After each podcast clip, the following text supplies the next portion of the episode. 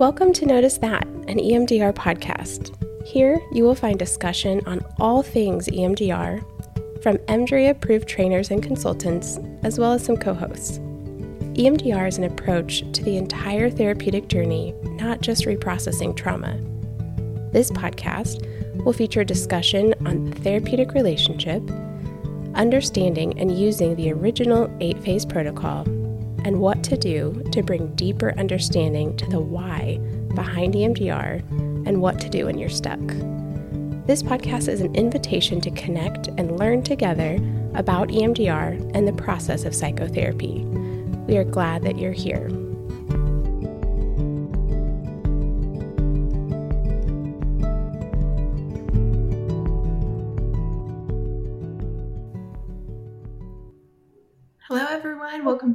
Notice That, an EMDR podcast. Bridger and I are in the studio today um, with two interviews, interviewees that we have. So we're super excited to be here and get to hear a little bit more on working with teens, adolescents, and their caregivers. Yes. Um, so I will start with introducing just briefly. Nicole and Annie are both here.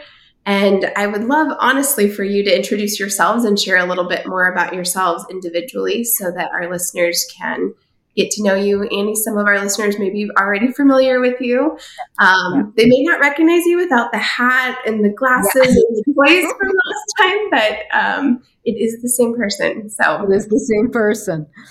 um, yeah. So I'll go ahead and start. So I'm Annie Monaco. I'm a licensed clinical social worker. I'm in Buffalo, New York. So so my history really is, um, you know, we all have our own teen memories, right? So that's really where the history starts is who we are as teenagers ourselves. And then when I got into this field, um, I started at a mental health clinic working with uh, mostly teens and children. And, you know, it, they were a very challenging population, right? They would swear at you, they would walk out of the room. Um, they would refuse to talk um, they would say swear words right all of those kinds of things. And so so it was really through just obviously many many challenges of of understanding them and just getting better at it. So so really my history is working in mental health clinics for two different clinics for 20 years. Um, and so that's uh, partly where i met nicole is that we met and uh, worked at a program where we worked with offenders, and so uh, teenagers who committed crimes. We also had sex offenders um, as part of our larger programs, but uh, I we developed these restorative justice programs, family therapy programs, and doing trauma work with both caregivers and um, and the teenagers. Mm-hmm. Um, and so that's really been my love. One of my loves is just working with the angry, um, hostile teenager who refuses to talk. Um, and it's just, you know, we've learned the skills together about how to engage this population so that they can really move past what's going on in their life. Yeah. yeah. Beautiful. I, I just already feel the softness that you have towards this population, which I think we need more of that. Like our yes. community and society needs so much more softness and like honoring of yeah. this developmental stage because we all go through it and yes. it's hard. It's a really hard stage. Yeah, we survived it, right? We did. yeah, exactly. yeah, right. Mm-hmm. yeah. Nicole, would you like to introduce yourself? Sure. So, my name is Nicole Wolasz, and uh, like Annie, I'm a licensed clinical social worker in Buffalo, New York as well. Um, I have been in the field for the last 20 years. Um, Annie and I have known each other for 20 years. Um, I started out as an intern with Annie in the restorative justice programs. Um, I love to talk about being Annie's intern. That was always fun. Um, but, you know, for 20 years, Annie and I have worked together and I have developed and really grown a passion for working with teens. I always knew um, when I was an intern that this was the work that I wanted to do with teens and their families. Um, I think there's so many people that will ask me the questions around how do you work with teenagers? They're so challenging. And then we have the challenging parents. And I say, I can't imagine doing anything other than that, right? It's mm-hmm. it's truly my passion. Um, and I think that when I was working with Annie in the restorative justice programs, having a family therapy program and developing this true love for working with families and then becoming an EMDR therapist and figuring out how to weave in the trauma work with parents, with um, siblings, you know, including the whole family um, towards change really has just been, I think, the biggest gift. So, um, just, you know, the passion of doing family therapy with teens and really infusing that EMDR piece as well. Yeah. Yeah. yeah. It's hard to imagine how it could be any other way. Like, yes. Mm-hmm. how you could really treat the adolescent without looking at the whole family system. Yes. Uh, so much more barrier to getting in and being able to help if we don't have access to the family unit. Yeah. Yeah. One of my focuses just in um, my kind of professional identity is helping counselors and therapists develop throughout their lifespan. And Nicole, just you mentioning that you started as an intern, mm-hmm. where uh, you know that's not something you were yet trained in EMDR. I'm assuming, right. and you're just having a passion for the population that you're working with. And so I'm curious just about your development there mm-hmm. as I'm passionate about this, this population and I want to go to this place where they're working with these individuals from a systemic perspective. But then mm-hmm. how does how does it look to go from that systems oriented therapy p- approach to doing EMDR? with this, with this it's, population. It's so interesting because, um, you know, I think of being a student and I was not EMDR trained, you know, although our the um, in Buffalo we have a university that offers EMDR training. So there is an ability in our area to get EMDR trained while you're getting your master's. Um, so I think that's kind of unique. very cool. Too. But so right after I graduated and was then working for Annie, um, there was this idea because Annie was so passionate about trauma therapy and she said you have to get EMDR trained. So I was trained very early in my career, um, and it just as as all of us who have been trained in EMDR, um, it just fit right. So it just fit. It made sense for me. I think you know in working in the field a little bit.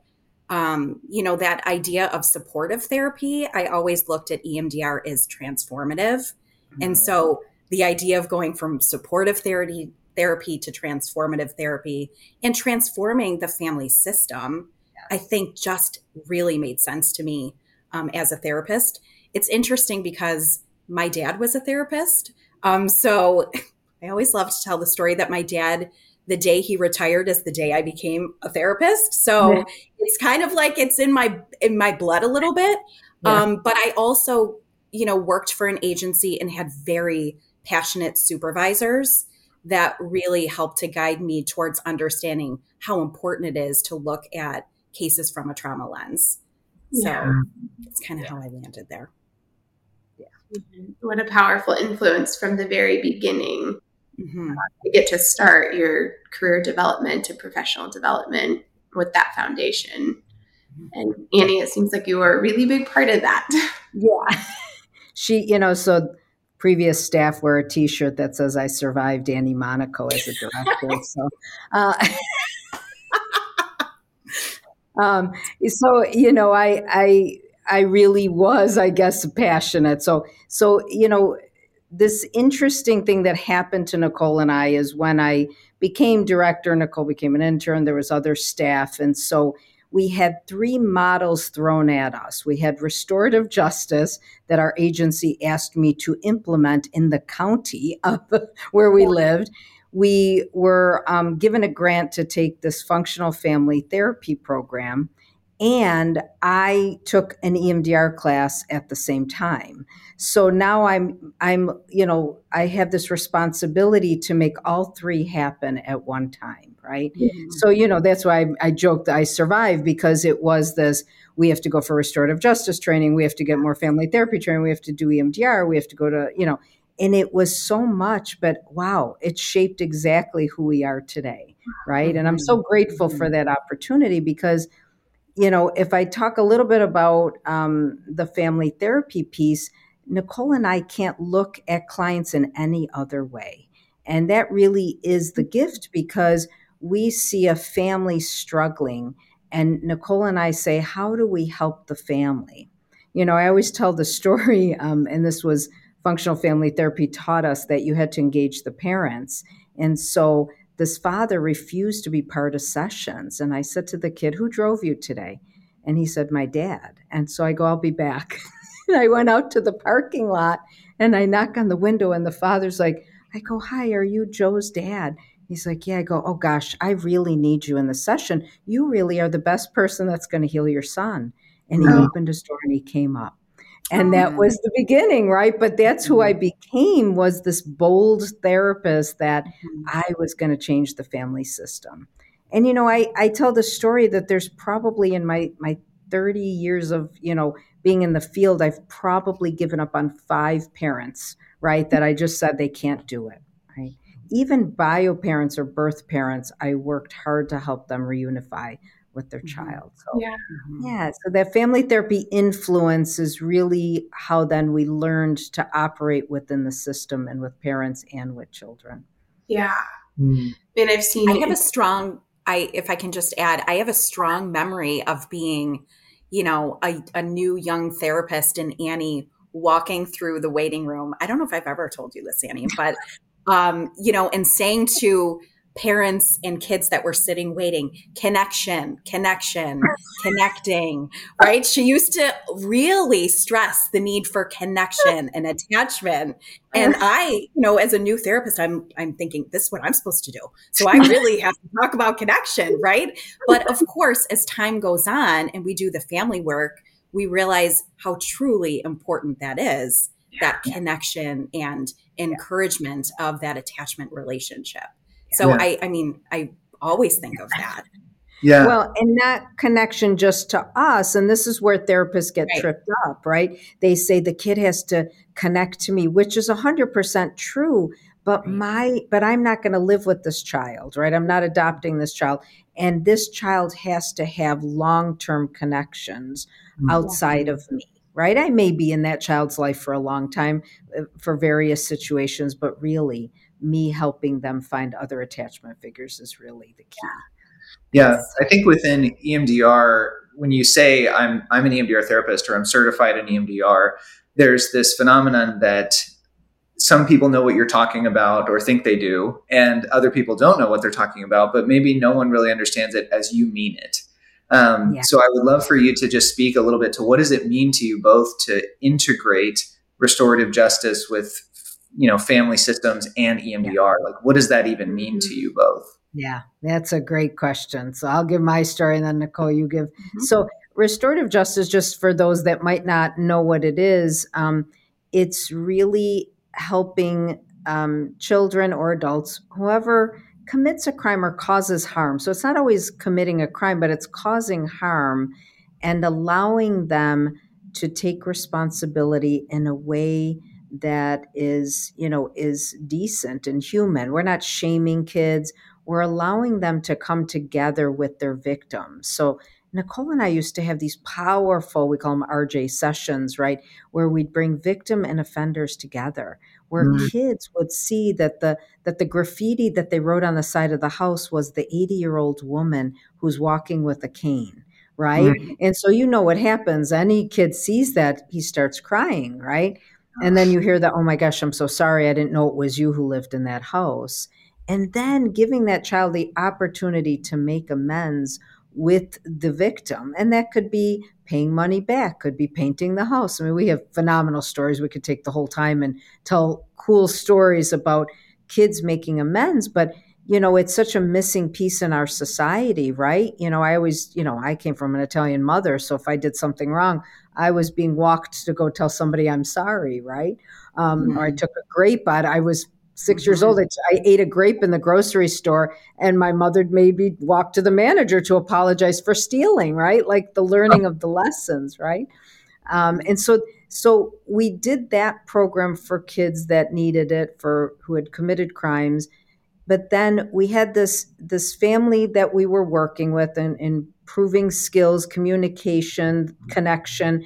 and then Nicole and I remember this conversation is that um, we said, well, why wouldn't we provide EMDR to everybody? the kid and the parents and the siblings. So there was enough of us therapists, then we all got trained. I made everybody get trained in EMDR. And then we would all take everybody and do EMDR, and the system got put back together. Mm-hmm. And then they all would terminate because they were all healed, right? And so those are that's how I ended up integrating all three of them.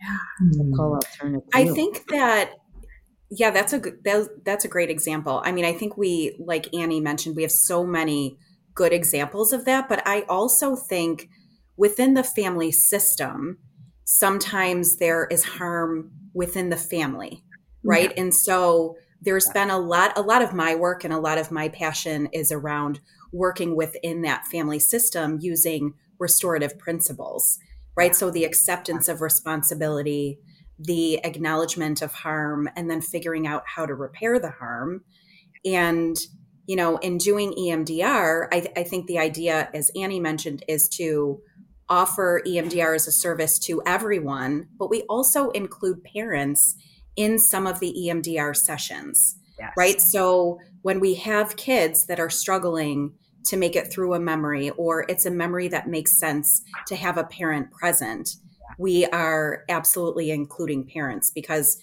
parents' perspective can shift in hearing mm-hmm. the kid's story, the kid's pain, their child struggle. Um, and I think that, you know, the goal, the idea is that the family gets stronger by viewing it from that lens, right? So we're looking at attachment theory, we're we're looking at sometimes structural dissociation, we're looking at RJ principles. So, you know, when I have um, new folks that come on board and work with me, they, they go, wow, this is a lot. And I say, but it's picking, you know, the stuff that we know and we're infusing it into the work, right? In a way that makes sense to the family. And so for me, really, it's about within the family system trying to shift, um, you know, just some of the harm that's been caused and for siblings to get involved too, right? Yeah. So siblings are so often when there's something that's gone on within a family you know, I think I have a client that I talk about in um, our training that um, has a, you know, sexual abuse history himself, but then offended against his sister. So this caused so much pain within the family yeah. that doing some good family work, getting good EMDR really truly did shift um, this child and the family system. Mm. Yeah. yeah. We have a, a phrase that we use in our training that's no villains, no heroes. And as you guys mm-hmm. are talking, that just like keeps playing in mm-hmm. the work that you're doing is really the epitome of like we are not making anybody a villain in the story. Right. Yeah. In fact, we're seeking out what role do you play and how could you actually participate in the healing process? How could you be a part of the repair and the healing um, rather than you know, identifying them as the villain of the story and isolating the process. Yeah. And I think it's seeking understanding, right? So so we're we're really going in in a place of seeking understanding from everyone within the family. Mm-hmm. Um, but I love that. No villains, no heroes. That's that's good. Yeah. And what a difference it can make for the therapist to communicate a narrative that is so different than what may be surrounding that teen and their family and what messages they are getting from the yes. larger society that well this is because you're a problem or you're mm-hmm. this this person is the villain and and it kind of unconsciously seeps into our story making or our meaning making of our identity and our family's identity like what a disconfirming experience it can be for the therapist to hold a completely different narrative mm-hmm. uh, than, than, what might be outside that door uh, once they leave. Yeah. yeah. I'm thinking of the dad sitting in his car, probably hiding, expecting yes. guys are going to shame him or somehow tell him he's totally yeah. failed yeah. as a father. And instead, right. this warm invitation of actually, I really need you. Mm, yeah. I think you could be the important piece that we're missing. That's like goosebumps, you know, just thinking well, about it you know and i it's so i always tell you know other clinicians my specialty is dads right dads are often left out of the equation um, for lots of reasons, right? Because they don't want to come in. You know, men are told therapy's not good, right? You know, I always think of this other dad. It's one of the cases I talk about the training, but he walks in, shakes my hand, and goes, "Yeah, you know, just just so you know, I don't like therapy. I don't believe in it." And you know, my response again was my same line, and I said, "That's good because I'm going to ask you to heal your son. You're going to sit with him and you know do this." And you know, he became my strongest advocate, right? And he was the one that healed his son. Uh, he sat in an EMDR session and, you know, admitted the harm he caused his son when he was young. Um, and, you know, that's a very interesting case I've talked a lot about because this boy was encopretic. He pooped his pants for all of his life up until 15. Never yeah. was toilet trained, right? And mm. it was the day the dad did the EMDR with him, the next day he stopped, right? And, you know, it doesn't just walk to that moment, right? There's so much that leads up to that. And I mm-hmm. was like, really? He's not, do-? you know, and, and we are going on nine months and he has stopped, right? Mm. Because the, the trauma got healed. But, you know, Nicole and I really, I think one of our biggest things we try to train therapists is, you know, you can include parents in trauma processing sessions. There's a lot of mm-hmm. prep work. We don't do anything without making sure parents are prepared for that moment, ready to take responsibility um, and repairing the harm in a way that they, them and their child can move forward. Mm. Yeah, it's a lot. Yeah. Wow, I'm I'm just my mind's just reeling over all the opportunities of the trauma processing with EMDR, but all the resourcing that could be yes. happening in that space as well. Just so many rich opportunities for integrating something more into the system. Yeah. We, I, I mean, one of the things that I think when Annie and I were putting together um, a training on EMDR with teens was how important it is to talk about the resourcing because I think that, you know, I like to do on the fly resourcing. That's what I I call it with, you know, kids and parents all the time and not, you know, sometimes you try things and and then they stick and I think that is one thing that has really stuck is, you know, just that idea of tell me of an okay enough interaction between the two of you this week. Mm-hmm. Right? And so mom shares, you know, teenage boy shares. And let's just notice what that feeling is in your body and tap that in, right? Mm-hmm. And what's coming up for you. So these are things that I think parents and kids find so valuable. And it's mm-hmm. connecting in a way, again, that connection theme um, that maybe they're not even noticing, right? So it's pointing it out and then installing it and connecting it with the feeling in the body. So just so much yeah. good stuff in resourcing. I think what I want to highlight for our listeners in that is that is just a very normal moment of therapy, right? Like yes. that wasn't like you paused therapy right. and went to a certain resource or even said it has to be this state where you're totally calm and connected and nurtured. Like it could be what was a good enough moment mm. this week? Yes. barely good enough. Yeah. And let's capture that and just so smoothly transition into like, where do you feel in your body? Notice that. It doesn't even have to be a whole script or an elaborate plan, mm-hmm. but that is resourcing and creating a moment of connection and a shared experience between parent and child, and then where they feel it in their body. Yes. So beautiful. Yes. There's a. You know, oh, go, go ahead. Annie, no, I'm just thinking, you know, I'm thinking about listeners and right now because one of the thing that comes up over and over is about these challenging parents. So mm-hmm. Do, you know, I think we just got to take a few moments of understanding how Nicole and I work, you know, um, and how we were trained in, in functional family therapy really taught us um, to be relentless in our reframes and relentless in our requests. And, you know, that's hard to do um, with parents who just refuse to participate, refuse to um, change, just keep going, yes, but, yes, but. He needs to go to residential, yes, but, yes, but. You know, I think of this story and I still have the client. Um, and I, you know, she she just did this uh, i'll just say awful way of punishing her teenage son And so, you know, I'm trying to help her understand. I know you were frustrated. I know how difficult, you know, but I, I'm thinking this really pulls you two apart. It makes you go farther away from each other. And she won't stop. She's like, and, and this, and this, and this.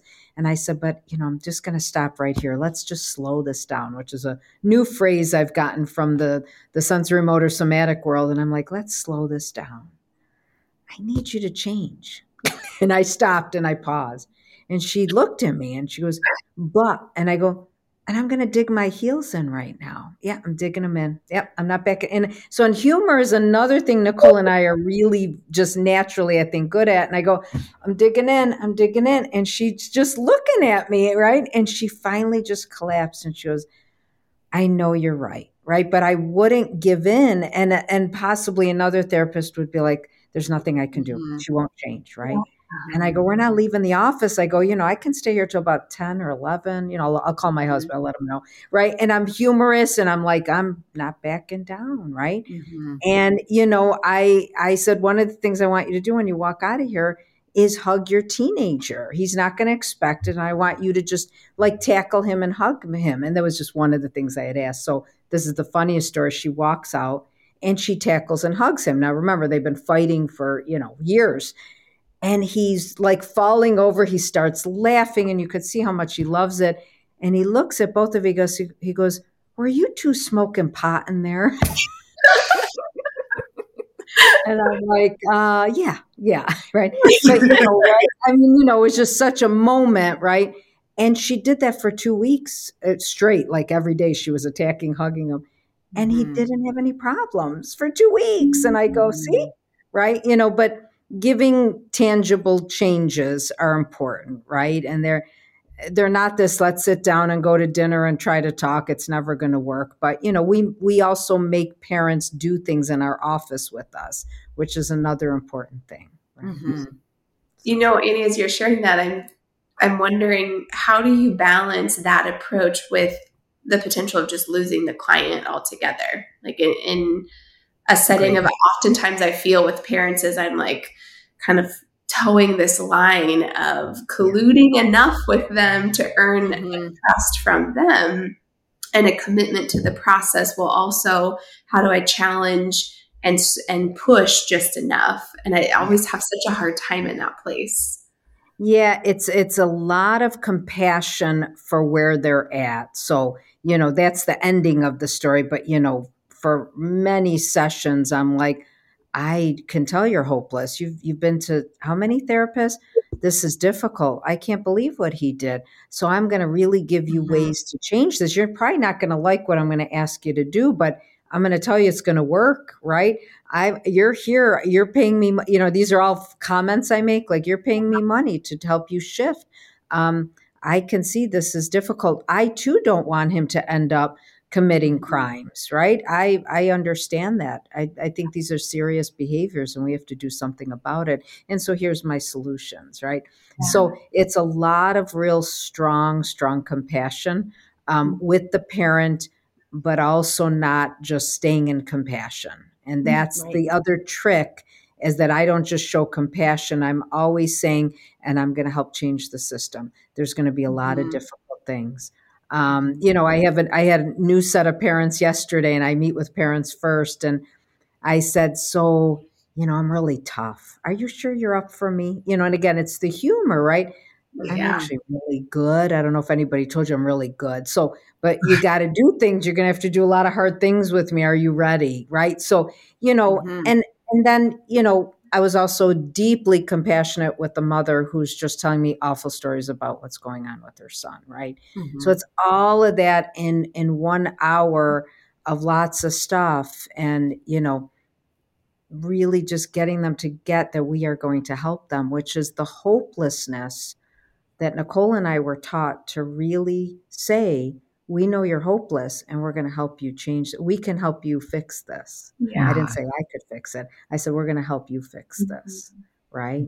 And so you're going to have to hang in there with me. This is a, a road, but we're going to get to where you want to be, which is a son who's doing really well or a daughter who's doing really well. So even though and I think keeping keeping the balance so that everyone in the family feels like they're heard and understood Yeah. Right. So it's not heavy on mom where Nicole and Annie are aligning with mom and siding with mom because that happens a lot with teens. See, you listen to mom, you met with mom alone, and now I feel like, you know, you have a completely different opinion of me. Yeah. So it's really finding that balance and working with families, especially teens, so that everyone feels connected and aligned with you as a therapist. Yeah. So we always say equal alignment with everyone within the family system so that they feel heard and understood. Yeah. Mm. It, it sounds like there's a you're pushing hard against the presentation and behaviors of the parent and teen, but in support of meeting their ultimate desires. Correct. Like in support of Well them said. getting their needs met. Yeah, Mm. absolutely. You know, you're in a lot of pain. I can see how much pain. You know, you're really scared about your son. I am too. I am. When I hear these kids what they're doing, right? You know, it's no longer I stole something from a store. It's, you know, I grabbed a weapon and I went at, you know, and I'm like, I'm scared. So can we work together? You're I another phrase I use is I really need you to be my co-therapist. Mhm. And so that Mhm. really elevates these parents who, you know, say, I, I can't do anything to help you, or I don't believe in therapy. You know, can you be my co therapist? I'm going to rely on you to be giving me information about how to heal him. Yeah. right? So I putting love in, yeah, the empowerment role. Yeah, I, I was just going to say I so love the the reframing and the empowerment uh, kind of values. One of the presentations uh, within a family dynamic that um, I've been processing just a lot with consultees is this very uh, ingrained commitment to lying. Um, where it, it's both on you know the the the child or who is the identified client in a lot of these cases, um, but it, it, may be external behaviors that are the problem, but the real um, kind of stuck point is the internal, uh, you know, hiding and the the lying behavior that is identified as like, well, I can't take him serious. I don't know, you know, I don't know what he's telling me or what they're telling me. I can't believe them, and I'm starting to question my own sense of reality. I can't get a straight story. Like all of this, you know, activation around. I don't even know what's real. Mm, I like that. I Yeah. like Well. I think that comes up often, right? Yes. So this, I mean, I think Bridger, what what you're speaking to is something that we have all heard. Um, and I've heard that for years, right? So parents that are struggling to know, like, can I trust him? Because I find out then that it's actually a completely different story or Yes. something along those lines. And that's really challenging. We do do um, a mentalization Mm. exercise and activity, um, Annie and I, that I think is really helpful sometimes to understand what is somebody experiencing internally. So choosing with with a parent and a teenager, you know, an issue or a problem that came up, and having, let's say it's it's mom and son, having mom think about what might your son have felt in that moment and having we we actually have body outlines where would he feel that in his body and what emotions do you think might have been coming up what are those negative beliefs that he might have had about self right? So we do an activity so that they can start to become more tuned into one another. Mm. because the reality is so many teens are not sharing right with parents because they're afraid of the consequences. So i'm afraid to tell mom i'm afraid to confide in mom i'm afraid then it leads to tons of consequences. So doing something like a mentalization activity it gets parents and teens to kind of look inward and understand what the other might be experiencing Mhm. um, Mhm. instead of having to guess, right? And then having a dialogue about it after we do the activity. It's one of the most powerful activities that I do with parents and teens. Love it. Yeah, that's really beautiful. And just one, the development of that skill as a whole is Yes. huge in just wellness overall. Mhm. But when they can tune that in, their ability to mentalize with that specific relationship, Mhm. it can just really alleviate a lot of the miscommunication and misunderstanding that's Right. happening. Yeah. You know, another thing that's coming up for me as I'm as we're talking, I'm thinking again about listeners is that, you know, how how I do it sometimes is I will meet with you know I, I do the assessment they may be together and then i'll meet with the teen alone but i'm also meeting with the parents separately. Um, and that's not for every case right? There are some cases that i'm not going to do that because the teen might really not trust what i'm doing but i am sometimes doing two sessions in one week with the family right? Because i'm mm-hmm. trying to shift the family dynamics and i if i'm just meeting alone with the teen i'm and then the parents blowing up my phone so I might as mm-hmm. well just have them in for a session, right? And so I do, yeah, and I do a lot of hard work there, and so that's not always possible in clinics. So those those that are listening that are in mental health clinics, going, I'm lucky if I could see this case twice a month, right? Um, yeah. But that is kind of the desire is that if we could meet with both, we're we're shifting the system, and then I'm giving mm-hmm. support to the parent, um, you know, to do things differently at home. So I definitely, I, I, definitely think that's a big piece that sometimes I don't, I forget. It's just so natural to me to just to meet with parents separately. Yeah. Um, and I do a lot of follow up by text. You know, so we asked you to do this. How are things going? Mm-hmm. Right. I don't try to encourage too much dialogue through texting or phone calls, but I do know if I'm trying to really shift something in the family, I may be, you know, just kind of like I was a director. Everybody's got to take EMDR, restorative justice, you know, right? I'm pushy, I'm bold, I'm in people's faces, and I'm just like, so how to go? How to go when I asked you to do this? Oh, we didn't do it. Okay, so what's what's the challenges? What's the barriers? So you know, mm-hmm. change is hard, right? Change is hard for us, mm-hmm. right? So change is scary. Yeah. For, yeah, for many, many people, families. Yeah, yeah, right. So, so they need this extra support to kind of um, really make a, a, significant change. You know, that mother I asked to hug, I texted her every day, how's the hugging? Right. Mm. And and she was like, It's good, it's great. I tackled him, he ran away, right? And so, you know, they were on a high for a while, mm. right? Um, you know, but it it it got a good message across to her about what could happen if she was more mm-hmm. affectionate. Mm-hmm. Yeah. Mm-hmm. So in in an ideal situation, you'd be able to meet with the the teen individually, the mother or parent or parents individually, and then even some joint sessions. Yeah, yeah. And joint sessions, you know, with the boy who was encopretic, I mean, mom, um, I could do some joint, although he was pretty violent in the sessions and towards her. Dad was about eight months. Um, I, I didn't want that, but he literally would dissociate and collapse on the floor when I brought up his father. Um, and then finally, one day I looked at him and I said, If I'm going to help things change with your dad, I need to meet with him. I know you're scared. I know you're worried about what's going to happen in that session, but I'm pretty good. And I think I can help him understand that he's too harsh. Mm-hmm. And he shook his head, yes, right? And so I made sure that after the session with the father, I texted him I texted this teen. He never responded back. I said, just want to let you know, I think I helped your dad understand what you need, right? So I'm always getting the system to trust me and understand that what I'm doing is helpful and good. Yeah. Mm. So, your um, sense of security and just like stableness and like, I'm pretty good and. I'm pretty sure I can help brings such a safe feeling even to me as you're saying it that I imagine like that sense of certainty is a really important ingredient in just saying like not a promise of something but yeah. i know my abilities and i know my strengths and i know how hard i'm going to work to make this happen. Um, and, well, and you know i think sorry Annie.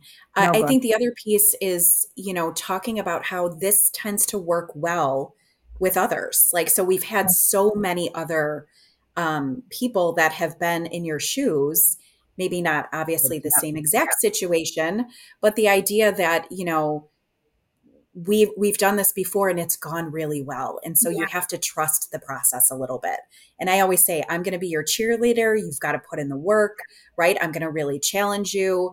I think that you know most clients like to know what to expect right mm-hmm. so they they want to know here's what sessions are going to look like right so there are going to be moments where i'm going to work with your entire family there's going to be times when i'm only going to work with your son there's going to be times that i'm going to ask you to come in and i'm going to need you to commit commit to that mm-hmm.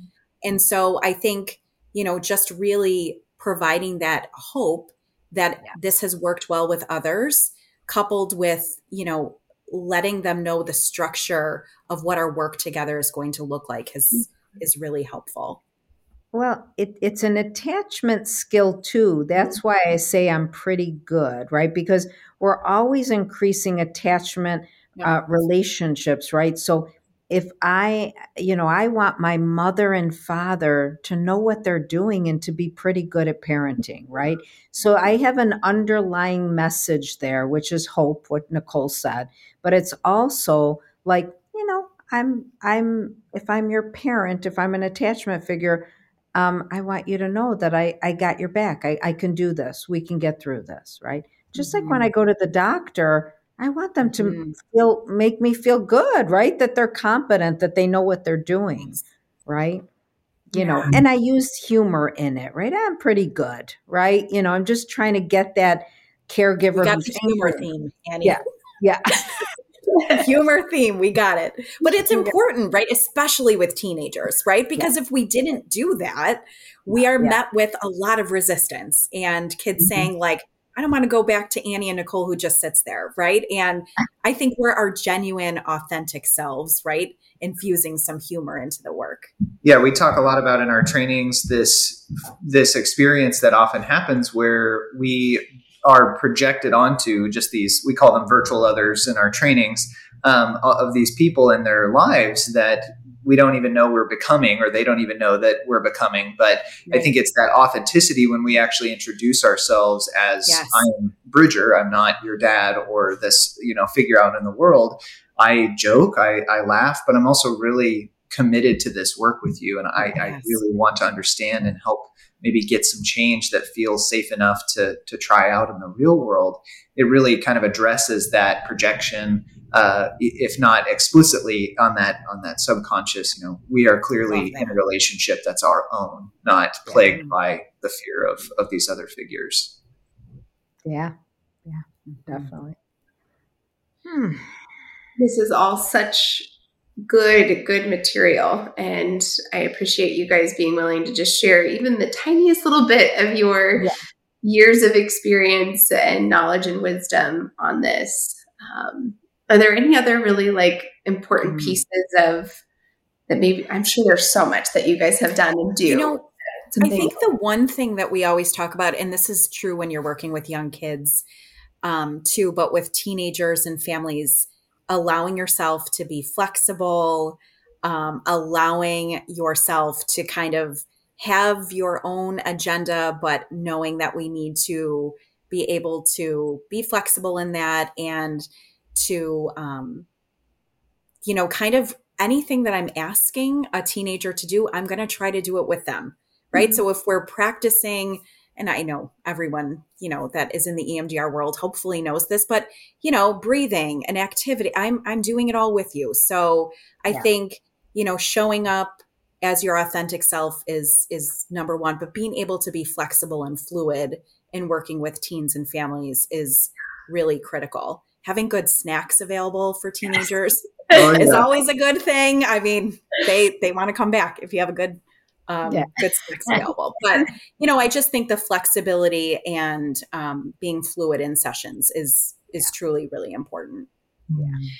You know, Annie, at the very beginning of your introduction, you mentioned, well, and we've all been teens. So one of the first things that qualifies you for this is that, oh, yes. I've been one before. Mm-hmm. And that really was striking to me of just like it's so important that we tap into that part of us in order to be in that space of relating and connecting because mm-hmm. it's really hard for an adolescent to connect to someone that's so mm much older and in a completely different phase of life but if we can find that experience within ourselves yeah. and access some of that and i'm sure the humor is a part of that the snacks absolutely a part of it um, sometimes we match in their language and their posture and their cadence and the types of jokes that we're talking about. Um, that just feels like yeah. such an important piece of like finding your inner teenager. Mm-hmm. And, you yeah. and and I think the thing, the only thing I would add to all of this is just having opportunities for expression. So you know, teens do not want to sit across from me right. in a chair and I go, "How are you today?" Right? You know, so so you know that that teen I've been talking about, he didn't speak to me the entire treatment. It was about five words, and I just had an art table. I'd set it up before he'd mm-hmm. come in, and I had an art table and I had stuff, and I said, "Oh, could you come here? Do you see all this?" Right? And so we just worked with art. And that was really how he expressed himself. And mm-hmm. then one day I he walked in, banged his head on my wall and said, I don't want to be here. Used a few uh, expletives. Um, and I said, Oh, that's good. And I kick a yoga ball at him, right? I think, oh, I don't know, he could really get angry. And he looked at me and I sat on a yoga ball. He sat and he starts bouncing and he starts laughing right? Mm-hmm. that's not every teen that's going to like a yoga ball, mm-hmm. right? But I always have uh, cool new stuff. Like Nicole and I are always buying Options. stuff, right? I have splat balls, right? Splat balls, you mm-hmm. throw them at the wall, right? And you know, if I if a teen is really struggling, I'll just pull out a new gadget and I'll say, "Oh, if I showed you this today yet? You know, I bought this last week, right?" But keeping them intrigued or using their music or looking at their photos or whatever is a way to engage. So keeping the, up on the trends yes, is, yeah. is so critical too, right? I, I never knew I needed so much TikTok in my life, but you know, I'm just you you really have to be able to speak yeah. their language. And yeah. so I think it's keeping up with the trends so that you can connect in those ways as a therapist too. Nicole teaches me. She taught me goat. Uh, the, yes. and then she made, a, she made a safe place out of it. I do. I like, so we have a safe place for teens, and I don't call it safe place. I call it the goat. So the greatest of all time yes. place for um, teens to go. And I have to say, I mean, just changing the language with teens yeah. has yeah. shifted. Um, you know, just getting that information um, from them. So yes, yeah. the goat is well, then, uh, then of course, after Nicole teaches me this, I then see graffiti everywhere with the word goat, and I'm like, "Oh, is that what this means?" Right? You know, everywhere, everywhere. It really is everywhere. So. Yeah, I love that that point so much, and I think there's such there's such skill um, and the need for community in that to you know have the opportunity to learn from each other and to then go into session, learn from the client, and still remember, you know, we have some serious work that we want to accomplish right. here, but we don't have to do one or the other. Like it yes. is something that we combine together to really, you know, make this approachable and accessible for the for the teen or the family that yes. we're working with. Yeah, definitely. Well, as we're starting to kind of wrap up our time, I want to make sure that all of our listeners know about how they can find you guys or find out more um, of the details of some of what you're talking about? Yeah, so we have a, a training. It'll be our third time we're doing it. Um, it's EMDR with teens and their resistant caregivers. So we cover all the concepts we talked about today. So they can find it um, at www.anniemonaco.com. Um, and I'm, you know, we'll give you the link. And so our brochure um, is up there. Registration is up there. Um, and so um, it'll be March 13th and 14th. Is that what I yes. said? Yes, I got the dates right. So, yeah, so we have really filled. I mean, I think Nicole and I were taken aback at our first registration. We had to turn people away. I mean, we were, but but what I realize is there's very few trainings out there on how to yeah. work with teens. Mm-hmm. Um, I gotta say, I'm surprised this is only the third time that you're offering yeah. this how often I talk to, to people, um, therapists yeah. and parents and um, yeah. children who all need this support. Yeah, mm. yeah, and you know, I I think uh, to be you know honest, is like it has to be a three day training. It's it's so many concepts, and so right. Nicole and I spend the second day, the last three hours we we go through transcripts of our cases so mm-hmm. people know exactly what we're doing in each phase of EMDR. Um, so it's very detailed account of everything we're doing with them. Mm-hmm. Beautiful. Yeah. Everyone loves the like hands-on. Practical. I, what does that they do. session? Yeah. Yes. yes. Enough theory. What does it actually look like? yes. they it. love a form. They love a handout. They love, yeah, all of it. Yes, yes well, it's true.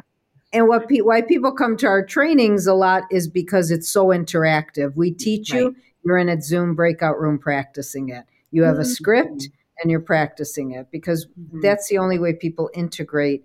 It's not lecture. You can hear me, right. but you have to get into a room and practice it. So we're very big on that. I love so, that.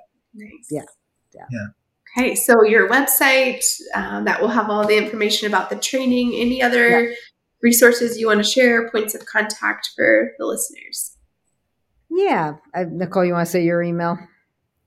Um, my website is www.nicolewolasztherapy.